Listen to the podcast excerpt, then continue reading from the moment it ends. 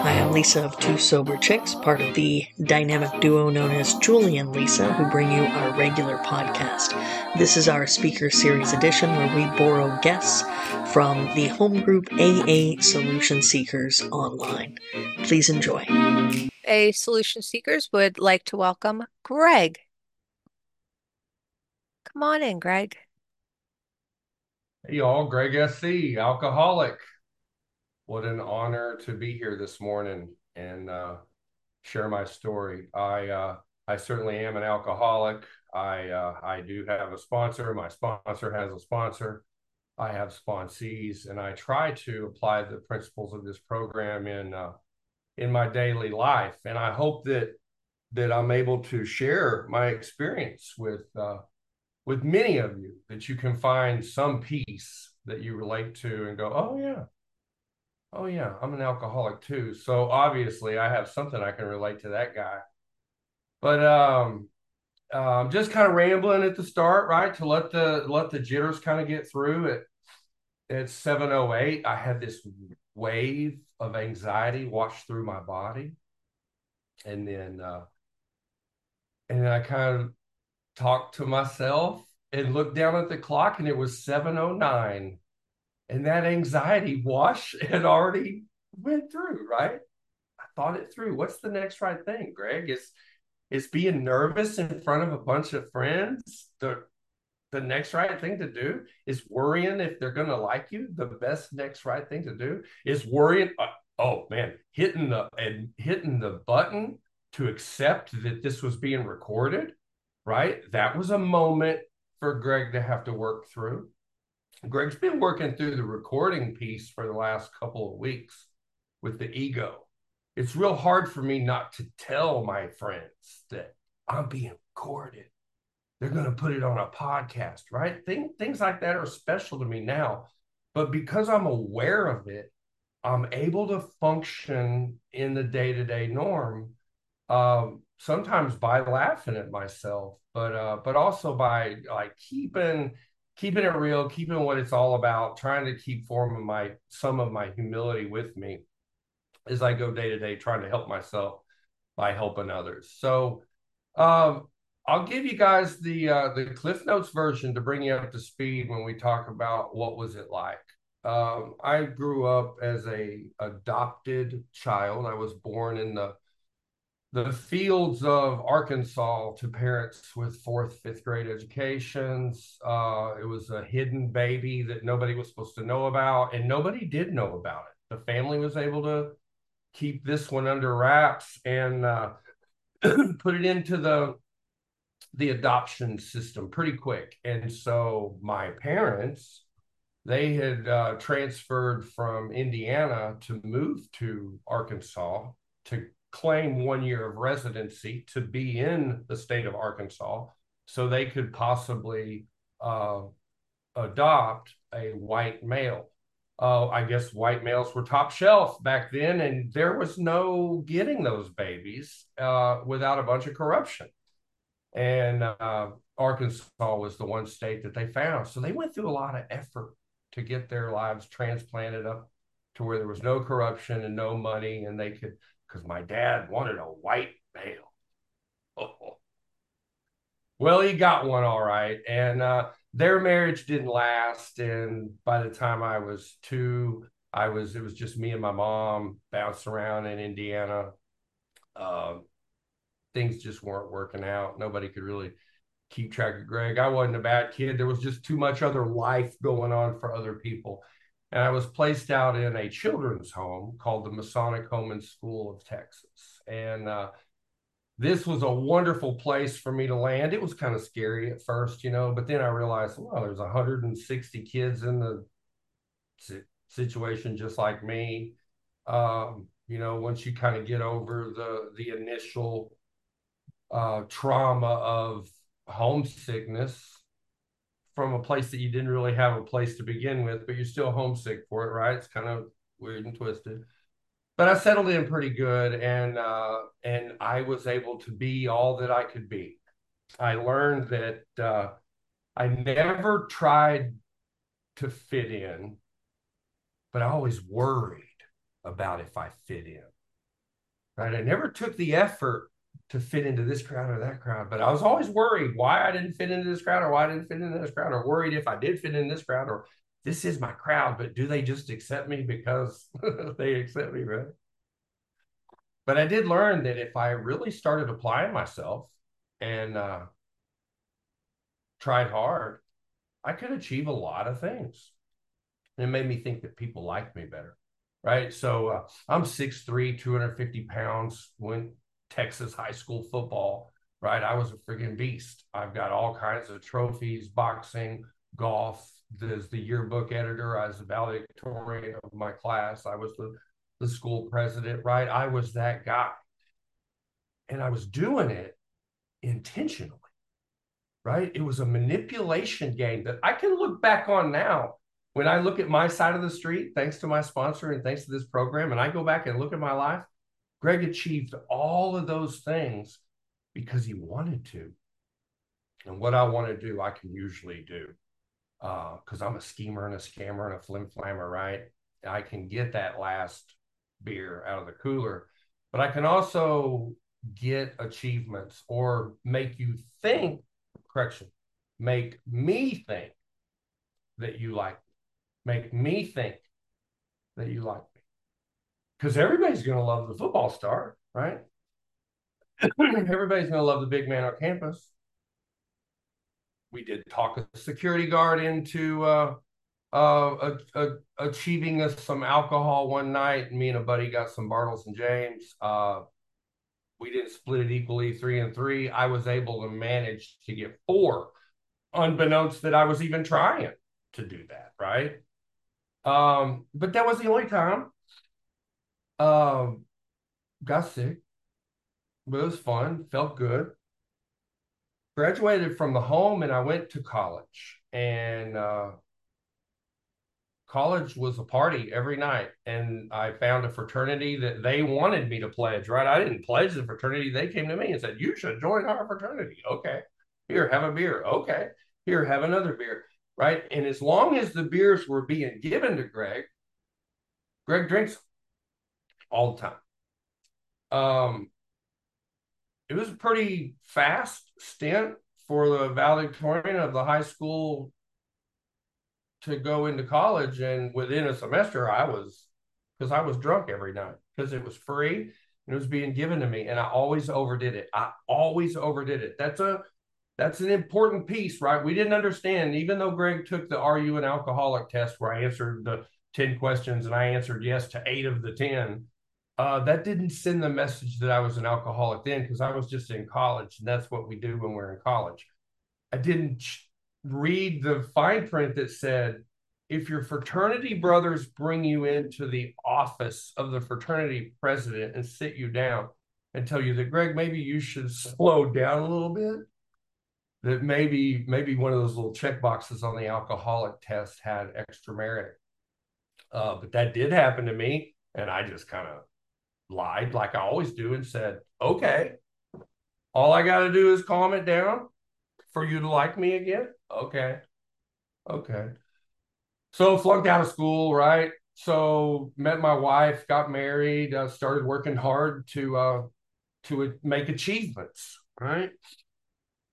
And uh, there was no more drinking because I was no longer in a fraternity where they were supplying me alcohol so my wife and I, we uh, we got married, and uh, then we got pregnant. We we dated for three years, got married for four years, then we had babies. So we'd been together for seven years, and we have babies. And right, Greg's not drinking. The drinking was all that one semester in college. Uh, but it's an important piece in my life to remember that when I had the opportunity to drink every single moment, I did.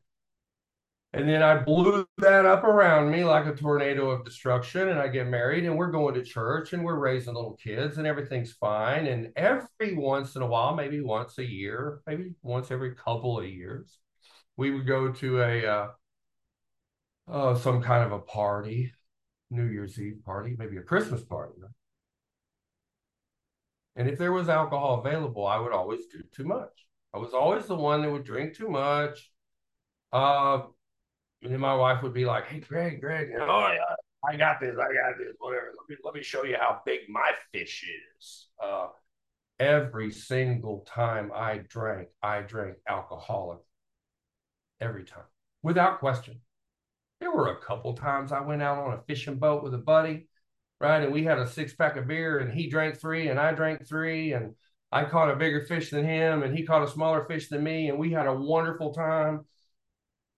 But that's not drinking, right?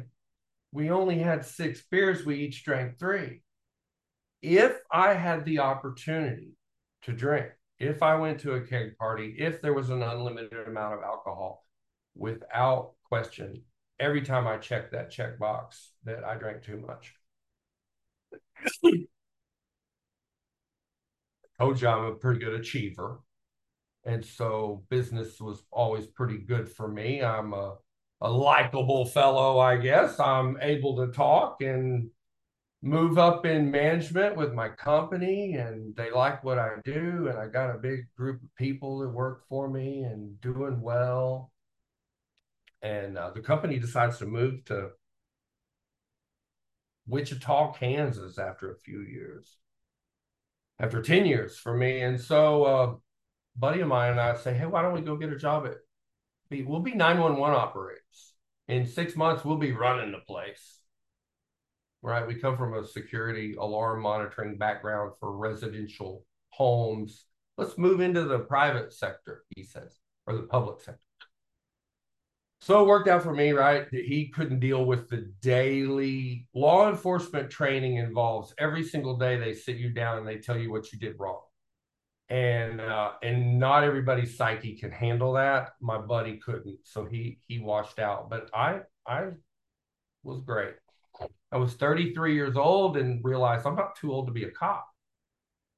I don't have to be a 911 operator. Why don't I go to the police academy and do that? Had a wonderful time and in the police academy, we started doing these little study sessions. And one of the one of the guys that was in my class, you know, I was 33, he was probably 23, right out of college, little rich boy, and he had his fancy little apartment that his grandparents had set up for him and gave him a, a, a credit card. And when he got his own place, he always had this dream that he'd have his own bar, and he had this cool little circle bar that spun around, and all the all the bottles, you know, were poured down and we would come over to these study groups for the the police academy and there was like 15 different cities that were part of my academy class and we would bring eight to 10 guys over to this house and they were studying and I would make them up all these little study cards. Of course, I graduated first in my class. you probably already knew that, right? So I also organized the study classes. And then I started hitting these bottles of this guy.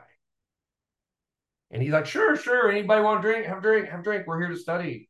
Well, not only did Greg want to drink, Greg wanted two.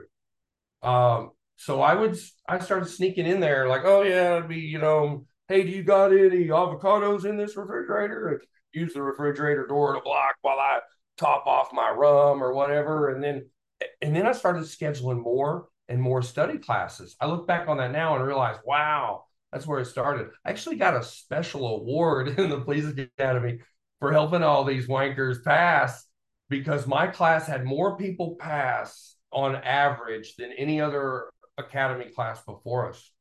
And they said it was due to my my uh, my study groups. And it's so crazy now to think that those study groups were all selfish, self-centered. How can I get myself over over to Robert's apartment? Oh, schedule a study class. Well, we already had a study class on Tuesday, Greg. Why do we need one on Wednesday? Well, you know, because traffic two is a big test. I graduated, you know, still dreaming of studying. Go to my city and they put us through a new academy class this academy class is just the four of us from my city, and they're going to retrain us. Well, they they they told you how they do things. Now we're going to tell you how we do it. It's another three months of intense study. One of the things that they asked us to study was this book, and this book was labeled "I Love a Cop." And in this book, I Love a Cop, it's written from a wife's perspective of what it's like to be married to a young, up and coming police officer, all the pitfalls and the depression and the crazy things that they're dealing with, and yada, yada, yada. One of the chapters was called Alcoholism.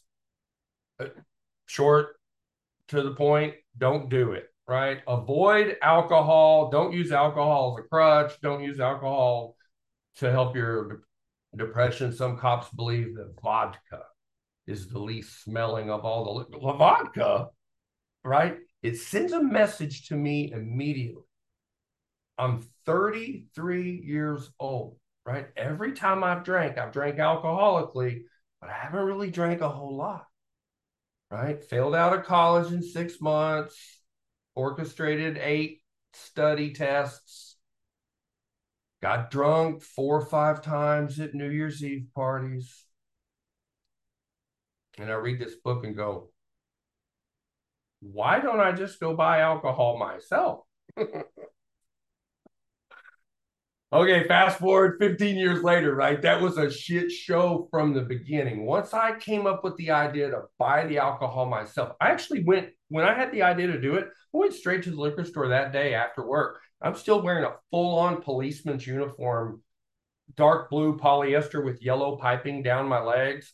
I take off my shirt, my, my bulletproof vest. I go in with a white t shirt on, and I'm going to go buy a bottle of vodka, nervous that somebody's going to see this yellow piping down my, my pants and know that those are policeman pants. So that job ends pretty quick, right? I start drinking right away. I say, I don't like being out on the street. I didn't like patrol. I went back into the 911 center where I could manage that group as the as the supervisor, kind of the the sergeant over the 911 world. And I was able to manage there for about three years before the drinking. Finally had somebody come in the door and say, Hey Greg, can you uh, come and blow in this little tube for us? And uh that was in October of 2006. I lost my first job due to drinking. But by this point, I was already drinking every day and I couldn't stop and would wonder, like, how is this ever going to stop? I don't really want to keep drinking. Oh, but now I have this demoralizing event. I lost my job with the city as the police, right? People may not like the police right now, but back then this was this was during 9-11 days right everybody loved that greg was police and we were going to church and everything was great and my little life was great and i found that i just love that feeling of of alcohol running through my body with my brain going thump thump thump thump. And there were a lot of bad incidences and i was always sneaking. Never drank at a bar always drank one pint a night. The nights that I would buy the 750 bottles, those were the nights that shit would go crazy, right? Those were the nights that spaghetti got thrown on the walls and people were told they were fat and that I didn't love them anymore and that I'm never going to be your friend. Um, but if I kept it to just a pint, right? That's that's how I thought I was managing my life. And um, things worked out pretty good for me in business. When I left the police force, went back to what I was doing before. Now I had all these great credentials behind my name. So, I, in a way, it was better. Speaking at national security conferences, I get a company out in Charlotte, North Carolina that asked me to go to lunch. I know what that means. So they paid me a whole bunch of money, give me a corner office, move my family out here to the Carolinas. We live out in a little country town in Clover, South Carolina, loving life. I fixed this company's all their problems, right? And uh, but that's when I started drinking, not just when I got off work, I started drinking at three o'clock to get ready to get off work. And then if I'm gonna drink at three o'clock, I might as well drink at lunch right? And then that progression, it was about a three year deal, but it finally progressed to where I was just drinking in the mornings, uh, get drunk right away on the way to work. Didn't care if the what the liquor stores thought of me. I was there to buy alcohol. Went every day at 9 59 a.m. and waited for the door to open and And so eventually that job was lost to me. And it was a demoralizing event. What am I going to do? Jump, jump, jump, jump, jump, jump. Let's go to AA. Let's go to AA and get out of trouble. Change our life. Well, it worked. It worked. I went to AA. I was sad. These people accepted me. They wanted me to be their friend. Uh, they seemed to like me. They gave me all 12 steps on the wall when I came in. I read all 12 steps. I actually took all 12 steps. Everybody was telling me, oh, you need to go to 90 meetings in 90 days. You need to get a big book. You need to read the doctor's opinion. And then, oh, well, no, you need to read pages 86 and 87. And then, and then I didn't hear none of that. Because the, because your secret code was on the wall. And I'm going to take your secret code. Step one, you admit it. Oh, I'm an alcoholic. Okay, step two. Oh, I raised my hand in church when I was 12. I, step three, I've already turned it over. I told you I raised my hand. Step four, made a searching and fearless moral. I know who I am. Five, admitted to God. Yeah, okay. I already know God. Yeah, yeah, yeah. I got that. Right. I was able to go through all 12. And if I didn't fully understand it, I'd be like, yeah, yeah, I probably did that. Thank you for coming, Greg. We're so glad. Keep coming back. Right. I'm like, yeah, yeah, yeah. And I got a freaking white chip I get to take home. Get to take home to my wife and say, look at me. freaking white chip. White chips meant something to me, though. It got me out of trouble. And I started seeing that I couldn't stop drinking. Every time I had the opportunity to um, win the battle, kind of like when our friend Jim was sitting at a diner wondering if he should put some whiskey and some milk after he had a full stomach. He said, I had the sneaky suspicion of what I was doing was none too smart. Right, I've had the sneaky suspicion that what I was doing was none too smart a lot. Bill, I mean, uh, Jim answered his question with, Well, I got a full stomach and it's with milk. I answer my question with, I'm just going to be careful. Right. That was the 10 year question that kept me running and gunning. Every time I had the opportunity to get a little bit of alcohol, I would say, Nope, don't do it. This is bad. This is bad for you. We've checked that box. We know it's bad. Well, we're just going to be careful today. Okay. Let's be careful. All right. Careful never, careful never happened. And then in the next morning, cunning, baffling, powerful, I was having the let's be careful speech again.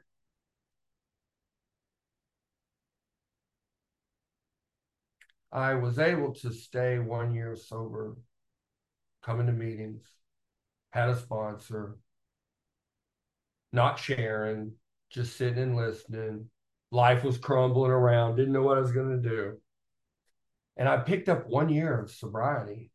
And uh, the club threw me a party. My family threw me a party. They had balloons. They made me. They made me letters. It was way better than just showing them a white chip.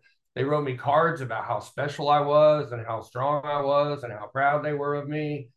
And the next day, I'm driving down the road thinking I'm all that, right? Because I, they threw me a party. I'm like, man, a party for what? A party for not drinking. Wow, not drinking. You never can drink again. Huh, man. I'm never going to feel a sense of ease and comfort from just a single beer. You know, not going crazy and drinking them all, just Never going to feel the sense of ease and comfort of just that single beer. Well, maybe I could do that. Maybe I could feel the sense of ease and comfort from just a single beer. I'm not, I'm not, not going to do anything stupid. So I pull into a QT, and uh, of course, I don't call anybody. I mean, let's think about it. This is my the day after my one year anniversary. They just threw me a party gave me cards telling me how wonderful I am for one year of sobriety, who am I going to call? I could call I could call customer service for AT&T and say, "Hey, my friends and family just threw me a one year sobriety party yesterday, and I'm sitting in the parking lot of QT thinking I'm just going to go in and buy one beer. What do you think about that?" No, we we think that's a bad idea for you, Greg. Of course they would, and of course you would, and my sponsor would, but I'm smarter than all these people. especially the AT&T customer service people, right? Anybody that would think, what do you mean? But Greg's gonna be careful. First day after my one year anniversary. I walk in there and I buy a single beer because I want to taste, feel the ease and comfort. Well, of course, I didn't buy a single beer. I bought a freaking single monster 24 ounce, 14% alcohol, right? The biggest one I could get. Drank it, got in the car, felt wonderful. Oh, it felt wonderful. I did this. Wow. Yeah, yeah, yeah. Well, I'm not even 10 minutes down the road. I'm pulling into another QT. And then I'm 10 minutes down the road going home. I pull into another QT. Then I get home and nobody's home. So I run down to the convenience store, buy two more, and run back. End up assed out, passed out, blacked out, right? Nobody could figure out why did you do it? I don't know. I don't know. I call my sponsor up and say, you know, I've been saying I've been dragging my feet on that fourth step. Well, I just ran out and blacked out. So I'm going to do that fourth step. He's like, what do you mean fourth step? You're not on the fourth step. You just woke up out of a blackout and you call me to tell me you're going to work on your fourth step. You're not even on the first step. Oh, well, F you. if I'm not even on the first step, then I'm going to keep drinking. and this was a pretty rough three years. This was a pretty rough three years. Um, I never had access to credit cards, wallets, keys. You know, I'm uh, mischievous. I would make up lies that the lawnmower needs uh, gas so I could get out. I lost that privilege. But I could go to AA meetings and AA meetings had a hand sanitizer. And I learned that I could steal their hand sanitizer and drink it. And it felt just like, well, it's ethyl alcohol, right? I'm not an alcoholic. I'm an ethanolic. Anything that has ethanol in it is is uh, right up my alley. And uh, and it, I would bounce around AA rooms. Um, well, I stole their hand sanitizer on Wednesday, so I'm not going to go back until, right? Crazy. But then I have the idea that, wait, if I can steal from a AA meeting, like, why don't you just go steal from freaking Dollar Tree or CVS, right? Like, I don't have these ideas. I didn't even know I could drink hand sanitizer until I was listening to two of my friends argue on Facebook. And to win the argument, one of them said, Shut up. Why don't you go drink your hand sanitizer and leave us alone? Hand sanitizer, you can drink, you can drink hand sanitizer. Right? Same thing with the book in the police academy. What? Don't drink alcohol? Don't drink vodka? Right? See how I'm programmed? Well, it uh it got pretty bad and uh I damn near died. My family was uh traveling, and I was always in AA, always coming to AA because I had to keep coming and picking up these white chips because I felt it made me look like I was trying to get out of trouble. Family went to Disney World and left me home alone on the couch, and uh, that's when I had the the death wobble of I'm either gonna die or I'm gonna die.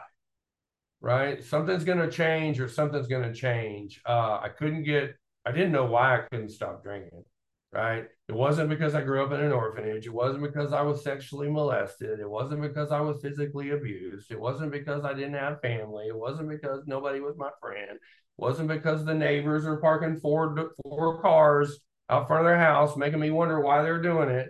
Right? I didn't know why I couldn't stop drinking, but I had all these check boxes of issues that I could bitch about. Everybody wanted me to stop drinking. My wife, the job, the kids, right? I didn't even start drinking until my kids were eight, seven, and five. So imagine that life. My kids got to go all through junior high and high school, freaking tornado. I finally had to do it for me. Two drunks come walking into my house. I'm sitting in the same chair for three days while my family's in Disney World. They come walking in and I'm laid out. They tell me they got a bed for me at a treatment center. And I'm like, I can't go to a treatment center. I got I got certain security clearances and classifications within my job that won't allow treatment of alcoholism on my docket, which is true. They don't want to hear that. They're like, no, no, no, you can't. And I'm like, well, damn, they're not even listening to me. Well, F you. So I just start acting drunk so they'll leave, right? Still manipulating the situation on the final day. They want me to go to a bed. I tell them I can't go to a bed. They won't listen to me. So I just start acting drunk, right? It takes me about four minutes of acting so drunk that they're like, well, there's nothing we can do for him. Maybe one day, maybe one day he knows where we're at. And they leave. I still remember them saying that as they walked out. Right? That was the final straw. Woke up, ran down to the convenience store, got me a little bit of alcohol to start the two day detox process. Uh, it woke me up. I wasn't no longer doing it for my wife or my kids or their job or the police or the child custody suit or the nursing license or or the or the or the or the. I was doing it for Greg. I've always been good at being selfish, self-centered. Why don't you do this to stay alive, Greg? Because you've checked enough boxes to know that you can't freaking stop drinking and you don't know why. But you've been hanging around these people to steal their hand sanitizer and get their white chips for long enough. Why don't you truly humble yourself and do it? So I did. I did. I went in there and I picked up the white chip. And I said, like I said a million times before, but this is the real one. This this one means something this time. Thankfully for me, it did. It did. I came in with a lot of baggage, a lot of fears, a lot of things about religion, uh, believed in God because I was told I had to. And uh, there was a fear base of not wanting to go to hell that I was inherently given as a child, right? Don't sit too close to the TV, you hurt your eyes. We only root for the Dallas Cowboys. Don't cross the church or they'll or you'll go to hell uh, all these little tales that just grow up is well why is that well that's just the way it is if you sit too close to the tv oh okay right and i never questioned it but i remember that they always told me that god is so big that i'll never begin to even uh, understand it because i couldn't understand the god that i was afraid of the god that only wanted to get me the god that well, I prayed for a new Corvette. What'd that get? I started listening to the people in the rooms talk about their God. Tree trolls, spirit of the universe, doorknobs that have to be opened, group of drunks, what would they think? What would they do? Right? Started thinking about different concepts. I had to have something. Because when I go back in the deepest recesses of Greg and think about what should I do next, the first hurdle that I have to get over is me. Because when I want to do something next, it's so you'll like me, so you'll be my friend, so I'll be helpful. Oh, okay, now we're on to something, Greg. So I'll be helpful. All right, let's start pushing over into that. Right. I already know how to evaluate every situation in a nanosecond about what I can get out of it. But I need a way to start bringing this God thing because I just can't go, Dome, God is good, and God come over me. I gotta be thinking, right? I gotta be thinking, and and worship isn't thinking for me. I gotta think, what's the next right thing, right? What would the group of drunks say? They would tell me not to drink. Okay. Okay. Well, I can get along with that. What else? Well, they, they tell you to help others. They tell you to stop thinking about yourself. They tell you to be nice, Greg. Share your toys. Oh, well, that sounds like what grandma taught me way back. Yeah, exactly. Uh, you forgot how to be a human. Well, that, that's what Bert and Ernie taught me on Sesame Street. That's right. Be nice. Share your toys. Wait your turn to talk. Keep your hands to yourself. Just make friends. Okay. I, you know, nobody ever taught me how to be a self selfish, self-centered a-hole. But they did try to teach me to be nice, keep your hands to yourself, wait your turn to talk. Right? Grandma taught me that. Kindergarten teacher taught me that. So I was able to start applying that concept as my higher power. You know, in the morning I wake up and go, "Ooh, here we go again. Here we go again." but I don't stop and pray about, here we go again. I just make a statement. Here we go again. There's a lot that that means to me. My head works fast. Here we go again, lays it all out in front of me. That's right. Here we go again. We're going to do the same thing we did yesterday. We're going to be nice. We're going to keep our hands to ourselves. We're going to share our toys. We're going to try to make friends. We're going to try to be helpful. I still hurt a lot of people's feelings. I do things wrong, but I don't intentionally go out of my way to hurt your feelings anymore. Right? I've got a sense about me that I can look at what is the next right thing in every aspect of my life if I choose to think of it, right?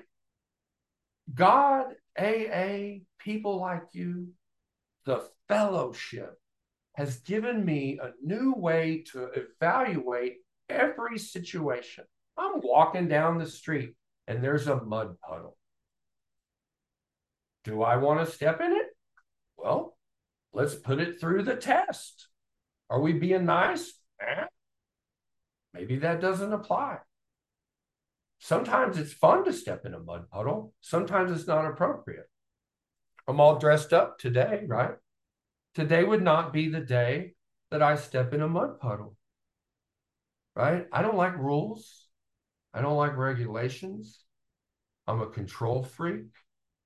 I find meetings that give me what I need. I found this meeting several months ago because it gave me what I needed. It helps me through my rules and my regulations and my control. Right? I'm the kind of guy that's what do you mean you're supposed to dress up when you're the speaker? I'll show you. I'll wear my Speedo. No. This is Greg 2.0. This is Greg SC right here. I think it's stupid that you would dress up to be a speaker. What? Like I'm sitting in my house. Why do I have to wear a tie? Because there's one person in the room that may have an issue with they were told way, way back when they were cleaning ashtrays that speakers are supposed to dress up. So if I show up dressed up, they're going to be like, good, that guy gets it. That guy gets it. He knows he's supposed to. If I show up and I'm not dressed up, there may be somebody in the room and go, why did that guy not dress up? Doesn't he know any better? But see, if I dress up, nobody's going to question. The guy that wants me to dress up, he got me dressed up. You have no clue of why I dressed up or not if it doesn't matter to you. Right. But in my head of heads, where I'm planning everything out, thinking it all through, I don't want to cause waves. I don't like that you have rules in place on me. Right. Oh, I, I got I can't show my camera. I can't chat to the people I want to chat to. I can't hit my smoker. I can't talk without first saying I'm an alcoholic, right? All this structure uh, gets to me. I get nervous and scared within the structure because I want I want more. I want more structure. I want a label. I did my fourth step years ago and and my sponsor read through it mom dad brother sister him blah blah blah and then at the bottom, he goes, vegetarians? what, what kind of problem you got against vegetarians, Greg? Right? Vegetarians were down there with backseat drivers, vegetarians. There was a political party on there. He's like, vegetarians? Like, yeah, man, I just don't like vegetarians. They, they just can't talk without talking about vegetarians. Like, I don't like them.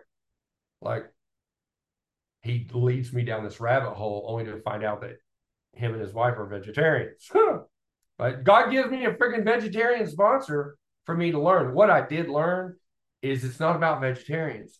It's about Greg not wanting to be different. Greg wants a label. He doesn't have the vegetarian label. Somebody says, I'm a vegetarian. I immediately shut down. Well, I want to be a vegetarian, but I don't want to be a vegetarian. I, I want to eat meat, but yet I want the label that you have because I want to be like you and fit into your group. Always worried about if I fit in. I learned more about myself and my character defects with my resentment towards vegetarians than all the other resentments in my portfolio because it really showed me the inner depths of who I was, why I think what I think, the fact that I don't care how you eat. I just want your label. I just want to feel bad about myself because I don't have the label that you have. Right? I don't have a problem with vegetarians today, but it holds true right? I get nervous about the guy that has a big, long introduction to his. My name is Greg, and I'm a supreme alcoholic of all alcoholics of the world, and all the alcoholics meet with me because I'm an alcoholic too, and we love one another. Checks. Right. And then every freaking day I hear that, and I'm like, well, shit, I don't have a, a walk up song. You're like, I'm Greg SC, I'm alcoholic. Right. My sponsor don't like sometimes that I use that I'm Greg SC. Like, but I am Greg SC. I am Greg SC. Greg is the other guy that lives in this house. Greg SC is the guy that's aware, aware about what he's doing, when he's doing it, that he's trying to be nice, trying to be of service. Greg can get out on a limb. Sometimes my friends will go, I need to talk to Greg SC. Boom. Immediately. Because I know who Greg SC is. And it don't take long for me to put it through a filter and say, Am I being nice? Am I trying to be a control freak? Am I trying to be the big man? Is my fish bigger than yours? Right? If I stop and pause in any moment and put it through that filter, I invariably end up laughing at myself. I'll call my sponsor, right? But Greg, I thought we made a decision. No, I know, I know, I know we did. But Greg, we don't act that way no more. I know, I know. But they have a timer. but Greg, we don't care about timers. But they flashed something up on the screen that said, Welcome to the newcomer, and it distracted me. But Greg, we're not worried about being distracted. But what if they noticed that I was distracted? But Greg, we don't think that way no more. But the timer turned red. But Greg, I thought we already talked about the timer, right? All these things that are constantly going through my head is I don't want to break your rules, but I do want to break your rules, right? I want to adhere to your rules. I don't want to adhere to your rules, I should say.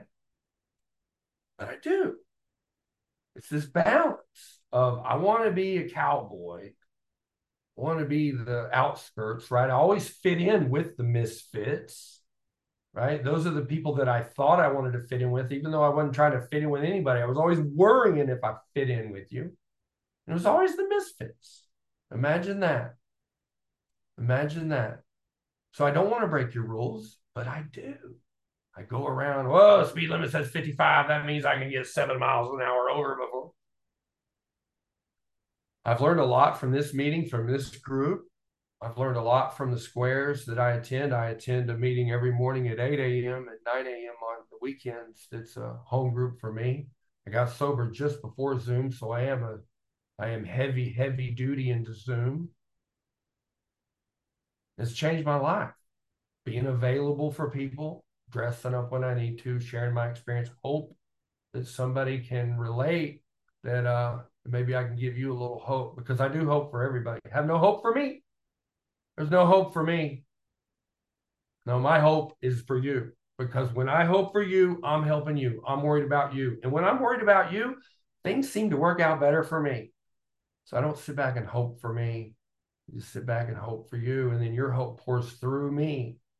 It worked yesterday. I'm guessing it's going to work again today. I'll do the same thing tomorrow. Thank you for helping me stay sober. Oh, and that was another fantastic speaker from AA Solution Seekers online group. Thank you so much for joining us as we continue to bring you great speaker one after another from Alcoholics Anonymous.